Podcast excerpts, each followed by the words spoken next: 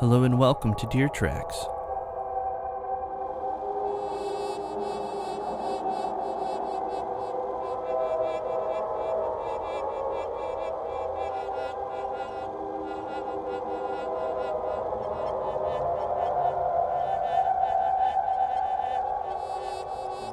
It's great to have you back in my neck of the woods as we gather for another episode of the Deer Tracks podcast. I'm James Kibbe, and this week we will be focusing on poetry that has to deal with time, the passing of time, memory, and loss. And I will explain why that is uh, just in a little bit. But for right now, I want to thank you for tuning in uh, and uh, hanging on with us as it's been a little while since we've dropped an episode. But I hope you enjoyed this episode, and I hope you've been enjoying the content that we've been putting down. And if you have, uh, please do us a favor and leave a five star rating and positive review.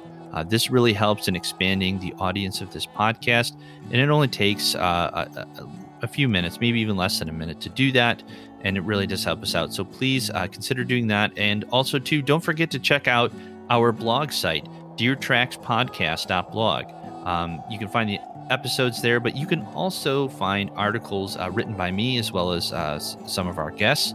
Uh, so head over there, deertrackspodcast.blog. And if you've got a creative work like a poem, a song, uh, maybe uh, a painting, or a drawing or such uh, that you would like us to share either on the blog site or uh, on the podcast, uh, please email that to james at deertrackspodcast.blog. Uh, would love to check it out. And again, the email is james at deertrackspodcast.blog. And now, on to this week's show. So, before we get any further into the episode, I wanted to let you know that uh, this episode is unscripted. Uh, I've been trying to write a script for each episode to just kind of keep everything together and, and streamline everything so that way, uh, you know, we make the most of the time. Uh, but for what I wanted to talk about with this episode, I felt it would be better if it was unscripted, so I'll do my best to stay on track, to not get off the rails uh, as much. But as I noted, it, it had been a while since we dropped an episode. The last episode was uh, October 30th, and that was with uh, Edgar Allan Poe. And we had delayed that release of the episode just given the uh, the theme of it, uh, so that it was closer to Halloween, and that was a lot of fun to do. I really enjoy Edgar Allan Poe, uh, his writing, um, and and reading some of his poems was uh, was a lot of fun, including The Raven.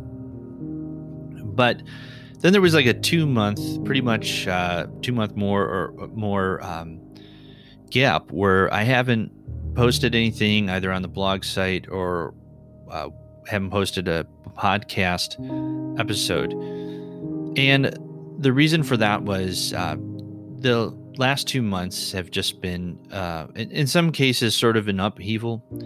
Um, I was thrown off of my routine, and um, the reason for that is is that in November, my father-in-law passed away. He had a long battle with cancer, and uh, he lives on the other side of the state. We, we live in New York. He lives on the other side of the state, and so we would make uh, an appoint at a point uh, last year to to go down whenever we could, to just spend as much time because we knew it was it was coming up, but we didn't know exactly when. And so we got the call um, not too long into the month of November, uh, probably like either the first week or so, that he was on his way out. And so we uh, just threw clothes in a bag and uh, probably uh, like I, I don't even think the clothes I threw in the bag were clean. I just threw clothes in there. I figured I could do laundry down there. But we just got the kids in the car, everything like that, and it was it was kind of like later in the day, and we just head down there because we didn't really want to miss. We didn't want to miss it. We didn't want to miss uh, his final moments. Uh, we wanted to be there, and so he, he passed away um, a few days after we got down there and um, it was tough. It was tough, and um, especially on my wife. And um, so it it was just uh, in, in, some ways it was an upheaval of of just the normal routine that we've kind of gotten into, um, and then going into the holidays, Thanksgiving, Christmas. It was tough, And uh, I, I, felt like I needed to just take um, a step back and uh, just to put some of these other things down and uh, like the podcast and, and some of these other things I was doing and just take a step back and really try to reevaluate my time um, and, and, and, try to get myself in a better rhythm and, and a better routine. And, and also, too, just not trying to busy myself with so many things so that I could be available uh, to my to my wife. So that's sort of a uh, sort of a short summary as to why you haven't uh, heard anything uh, from me in a while. So, again, I thank you for sticking around. But, you know, it's those kind of moments when we're faced with that, when we're faced with the passing of a loved one, and that, that we, it's like a sobering reflection, that there's a sobering reflection about time. I mean, I'm 36 years old, and while um, it looks like I still got all this time in the world. Uh, the reality is, we we don't know how much time we really have, and you know, it, it seems when you're young that you've got time enough, but then when you're older, it's like you're running out. And so, this first poem that um, we're going to share is a sonnet from William Shakespeare, and it's Sonnet 60, like as the waves make towards the pebbled shore. And really, what uh, William Shakespeare does is he just he's talking about time, and time. It, it, you know, you think about like the ripples of time uh, uh, on the water and, and how time passes, and you know, in in one sense, it seems wonderful. You, you think about um, a child being born and the joy of that. But then as time passes and, and, time seems more cruel, that in one sense, it's a gift, but in the next sense, it's a curse to know that you are running out of time. And that's sort of what uh, William Shakespeare is sort of um, uh, looking at here. He's looking at time and, and not only the fact that time is is a gift, but also time, like I said, is a curse. And that um, you know that last line that he puts in there praising thy worth despite his cruel hand that time is definitely um, valuable. But ultimately it comes to an end. And um, that's, uh, that's that's that's the world we live in. And so um, hopefully uh, you can find some comfort in this but certainly this is sort of a sobering reflection of of that. And uh, so anyway here is uh, sonnet 60 like as the waves make towards the pebbled shore. Like as the waves make towards the pebbled shore so do our minutes hasten to their end each changing place with that which goes before in sequent toil all forwards do contend Nativity, once in the main of light, crawls to maturity, wherewith being crowned, crooked eclipses gainst his glory fight, and time that gave doth now his gift confound. Time doth transfix the flourish set on youth, and delves the parallels in beauty's brow, feeds on the rarities of nature's truth, and nothing stands but for his scythe to mow. And yet to times and hope my verse shall stand, praising thy worth, despite his cruel hand. So that was Sonnet 60, Like as the Waves Make Towards the Pebbled Shore, by William Shakespeare. And I really like the subtle reference to Christ in that and to Christ's life um, in that. Um, I don't know if that was Shakespeare's uh, intent, but uh, that section where he says, Nativity once in the main of light, crawls to maturity, wherewith being crowned, crooked eclipses against his glory fight. It just makes me think about the the life of Christ as uh, is told in the Gospels. You have the nativity, nativity account and, and Christ being born, and just the glory of that and life coming into the world. And then I think about when it says wherewith being crowned, I think about the crown of thorns that was placed upon his head when he was crucified on the cross, and how the trajectory of Christ's life uh, when he came into the world was to go to the cross. And and also think that God Himself, who is outside of time, subjected Himself to time. And so the cruel hand of time, um, God Himself in the in in in Christ, um, was also um, a sufferer, was also a fellow sufferer. I mean, the Bible talks about Christ being a man of sorrows and acquainted with suffering. And so he suffers with us. And, and, and that's, I think, one of the um, wonderful things about the gospel accounts about the life of Christ is that here is God Himself suffering with us and suffering for us. Because uh, if you know how the sort of the, the the accounts end, how the story ends, so to speak, is that Christ raises from the from the dead. He he rises from the dead, and victory over death. And I I, I think that's something that, for me, uh, helps me not to be uh, helps me not to despair.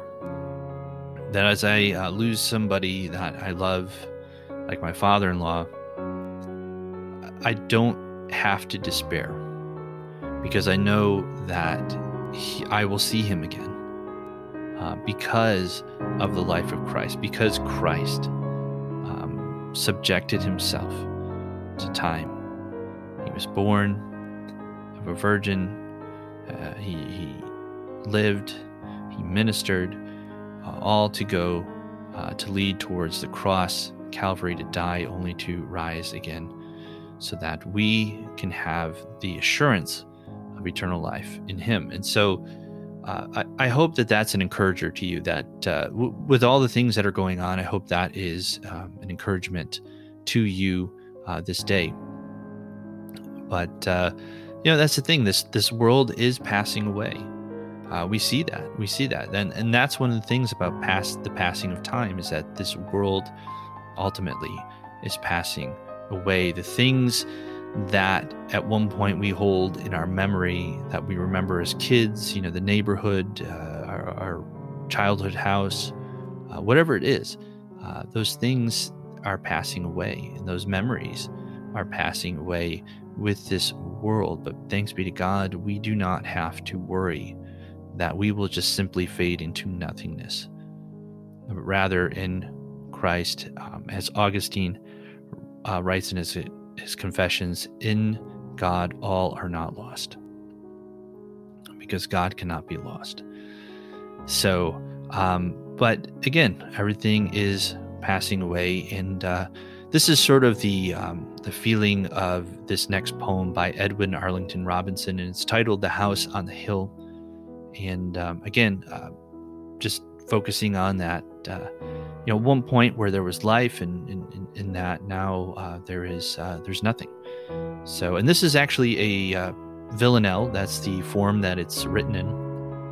It's a french form uh, that basically you have these um, uh, two lines um, that sort of alternate throughout the poem and then that start out that sort of start in that first stanza that sort of alternate um, the successive stanzas, and then it's kind of like the f- concluding couplet of the poem. So uh, it's called the Villanelle, but this is uh, The House on the Hill.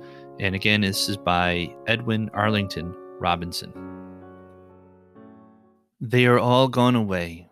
The house is shut and still. There is nothing more to say. Through broken walls and gray, the winds blow bleak and shrill. They are all gone away. Nor is there one today to speak them good or ill. There is nothing more to say.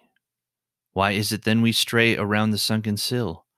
They are all gone away, and our poor fancy play for them is wasted skill. There is nothing more to say. There is ruin and decay in the house on the hill. They are all gone away. There is nothing more to say. So that was The House on the Hill by Edwin Arlington Robinson. And as I mentioned before, that poem is in villanelle form. Uh, that's a French form where you have these uh, two lines that repeat uh, throughout and alternate throughout the poem and then come together at the end as the concluding couplet. And the lines for this poem were They are all gone away, there is nothing more to say. And that's the thing about death. Uh, you know, death being sort of like the end of time. And when we reach that end, it just seems like there really are no words to say. Um, in that moment, when we have a, a loved one that's dealing with loss, so I think about like my wife and standing beside her and no not having anything um, to really say. I, I just couldn't think of anything at that moment. The only thing I could think of was just simply being there and being a comforting presence. And thanks be to God that death does not have the final word. But certainly, when we're dealing with loss and, and, and we're dealing with difficult situations and, and, something has just gone very bad, those are those, there are those moments that it's just, we have no words. And I found that, uh, especially when just thinking about this episode and whether or not to write a script, I just wasn't really sure how to approach these poems and, and this topic. Um, so I felt just the best thing to do was to just try to be more conversational and just really speak uh, from the heart. But it's easy for us to focus on the loss, but sometimes the healing comes uh, in time. They say, you know, time heals all wounds, and I don't know if that's necessarily true, but certainly one of the things that really helps is memories. Good memories. But not just memories that we keep for ourselves, memories that we share uh, with the rest of our family, with our friends, especially of those people who we lost. So I think about um, the memories that we have of my father in law and uh, wonderful memories. He was a wonderful man and did a lot of wonderful things uh, for folks. He was a police officer and a firefighter, served in his community for, um, for a very long time. And we have a lot of wonderful memories that we can hold on to and share with our kids. And I, I think that's um, I think that's important. But you know, memory is sometimes uh, can can also we, we can also think about uh, some of the bad things too, and just the fact that uh, they're not here. And so, um, memory is one of those things that just keeps us connected. And um, and so you have the good and the bad with that, and uh, that sort of leads us into uh, this next poem here by William Blake and the title of it is Song Memory Hither Come. Memory hither come, and tune your merry notes, and while upon the wind your music floats, I'll pour upon the stream where sighing lovers dream, and fish for fancies as they pass within the watery glass. I'll drink of the clear stream and hear the linnet's song, and there I'll lie and dream the day along. And when night comes, I'll go to places fit for woe, walking along the darkened valley with silent melancholy. So that was song Memory Hither Come by William Blake. And what I like about that poem is that you have this sort of transition from, you know, pleasant memories into maybe more unpleasant memories into more lonely uh, memories and how that's there's sort of like this representation between that and say just moving through a day that you have the probably the more happy more pleasant memories sort of represented in like daytime. And then as night comes as he says you'll go i'll go to places fit for woe walking along the darkened valley with silent melancholy. And when we reflect on the good memories and, and we reflect on some of the things we cherish the most about the, the people we love that we lost. Usually, if we spend time on those memories, eventually we sort of move to those places fit for woe because we move from just cherishing and enjoying those memories to a sort of longing and a sort of loneliness because that person is no longer with us that there's almost kind of like an emptiness, you know, like that empty seat at the table. And I, and I, feel that that is uh, that's a part of life obviously but you know it's it's tough it's tough and and but memory sort of serves both those things that there's a longing inside of us ultimately for that which we have lost and ultimately the thing that uh, we can again put our hope in to know that they are not ultimately lost is is to put our hope in god to know that all are not lost in God. Again, um, I referenced that earlier. Uh, that was from uh, Augustine. He wrote in his Confessions, um, All are not lost in God. And he was actually writing about the loss of, of a very, very, very dear friend. And uh, certainly uh, that's the hope that we can look forward to. That's the hope that can kind of keep us um, from really just falling into despair. So uh, hopefully, um, you uh, hold on to that hope. And um, anyway, I'm going to move on to uh, our last poem because I feel like if I continue down this path, I'm going to go on to a tangent. I don't want to do that. Um, but this last poem is from Robert Bridges, and it's called I Love All Beauteous Things. I love all beauteous things. I seek and adore them. God hath no better praise, and man in his hasty days is honored for them. I too will something make and joy in the making, although tomorrow it seem like the empty words of a dream, remembered on waking. So that was I Love All Beauteous Things by Robert Bridges. And one of the interesting things about that poem, as he's talking about, you know, I love all beauteous things, I seek and adore them and um, it starts off kind of just this really sort of just nice, lofty um, praise for just the beautiful things in this world, uh, but more importantly, the the beautiful things that we're able to create. I think about art, I think about poetry, music, all the wonderful things that God has given us the ability to create, and um, and just the beauty that we are able to um, to share uh, through those things. But what I find really interesting is that although tomorrow it seemed like the empty words of a dream remembered on waking, because I do think that in all the work that we do, and while we certainly uh, enjoy it, and while uh, we can marvel at it, we can marvel at some of the great masterpieces um, of times past. Ultimately, though, there's just a uh, there, there's something about them that just doesn't seem to um, ultimately um, I, I, don't know there seems to be something lacking. I guess that's the best way to put it. There seems to be something lacking in that. I mean i think about when you look out on any type of like you look at a landscape like a you know you look out and you see a sunset um, maybe you're at the grand canyon and you see the sun's rise or, or, or set um, over the canyon and just how magnificent, how beautiful, it just takes your breath away.